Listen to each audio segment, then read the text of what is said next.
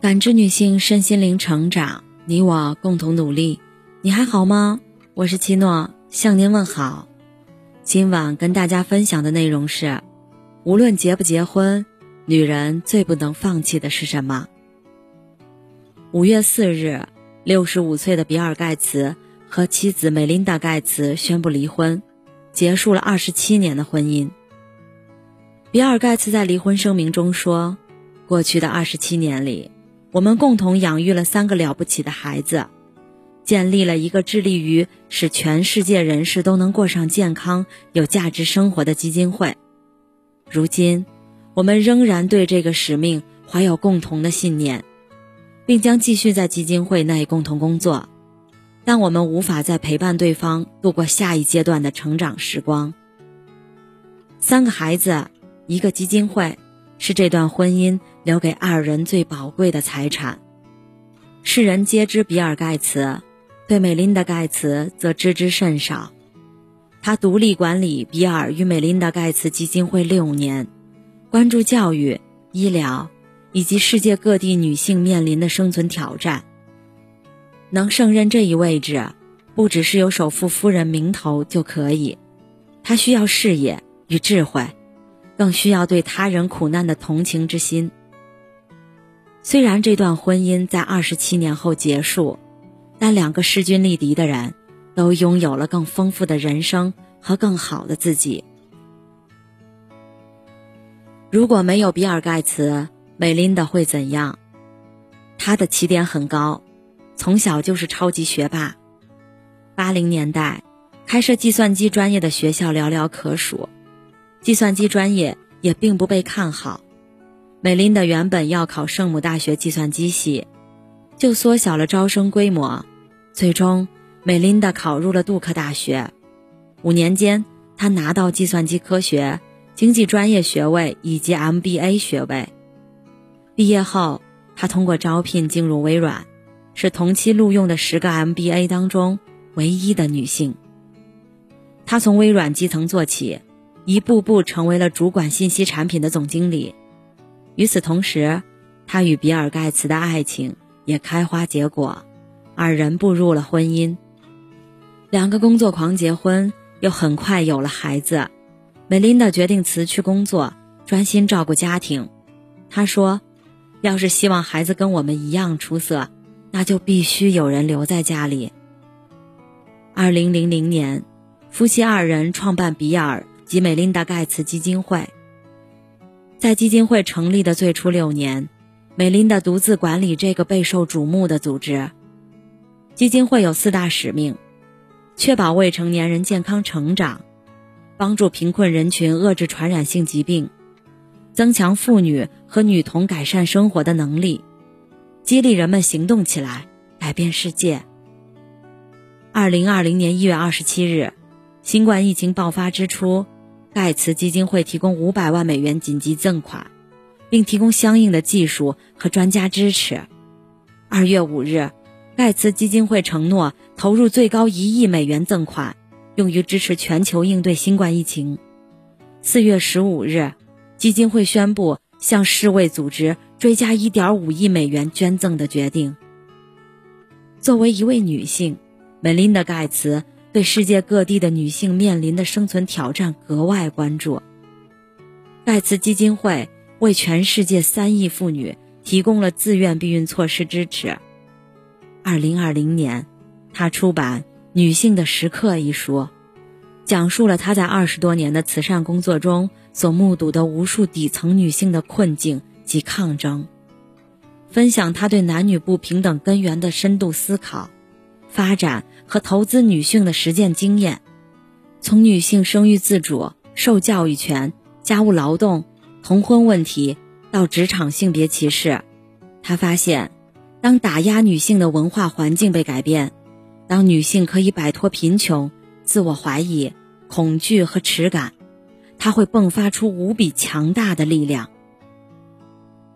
虽然女孩接受教育在今天已经变成了顺理成章。但我们依旧能听到很多根深蒂固的观念：女孩子家家的，不用像男孩那么拼。学习再好能怎么样？将来也是给婆家的，不如早点工作，早点嫁人。我负责赚钱养家，你负责貌美如花。对于长期生活在这种不平等的言论和文化氛围里的女孩来说，她们接受教育或者提升自己的意愿会一点点的被侵蚀。要抵抗这种侵蚀，最好的方式就是接受教育。美琳达在《女性的时刻》中写道：“教育的重要功能之一，就在于改变女性的自我认知，给女性赋能。当一个女性接受过良好教育，就可以正确认知自己的价值，就会更加自信、从容的面对这个世界。他讲述了一个在印度遇到的故事。在印度东北部莫萨哈尔的居住区，梅琳达的伙伴问这里的女性：“有谁没被丈夫打过？”结果没有人举手。这个地方的女性都遭受过家庭暴力，而她们觉得。这是一件理所当然的事儿，因为从他们一出生起，周围所有的人和事都在告诉他们，他们一文不值。极低的自我评价和社会恶俗相辅相成，共同塑造了那些逆来顺受的女人。如果不接受教育，这种文化和观念还将一直延续下去。美琳达认为，女性在职场遭遇的最大偏见。是一种所谓的先天论，这种先天论本身带有歧视色彩，说的人多了，女性也会对自己产生怀疑。比如女司机就是典型的先天论论调，但凡有女司机驾驶出现问题的情况被曝光在网上，就会出现一片“女性不适合开车，女性是马路杀手”的评论，世界各地都是如此。事实上。仅中国而言，交通运输部二零一九年统计的数据表明，二零一九年道路交通事故男女比例为十七比三，也就是说，男性占百分之八十五，女性占百分之十五。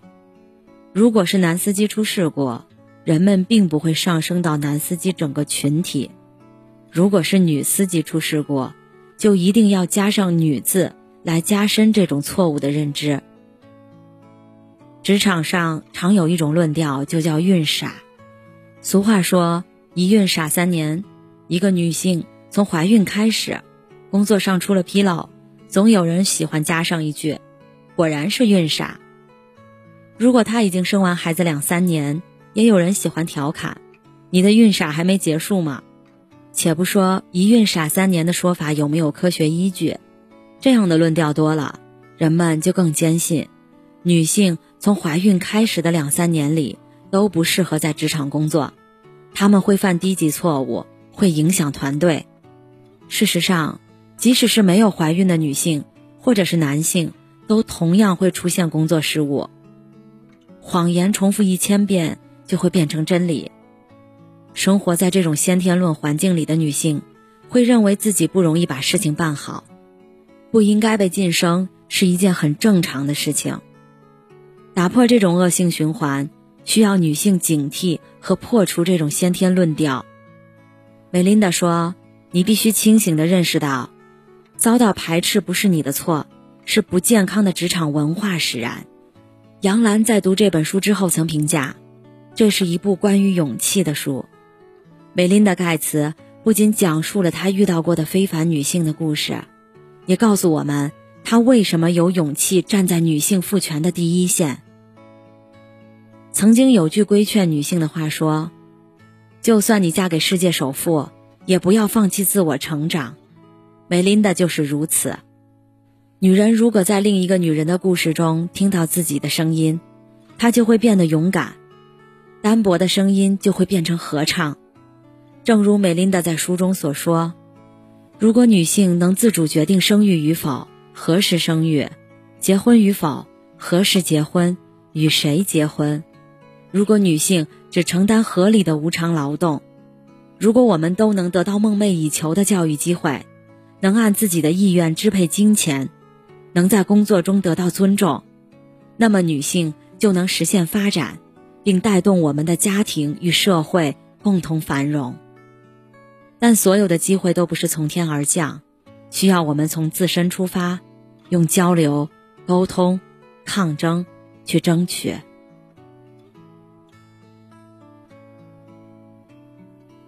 感谢您的收听和陪伴。如果喜欢，可以关注我们的微信公众号“汉字普康好女人”，普是黄浦江的浦，康是健康的康。添加之后，您还可以进行健康自测。我们下期再见。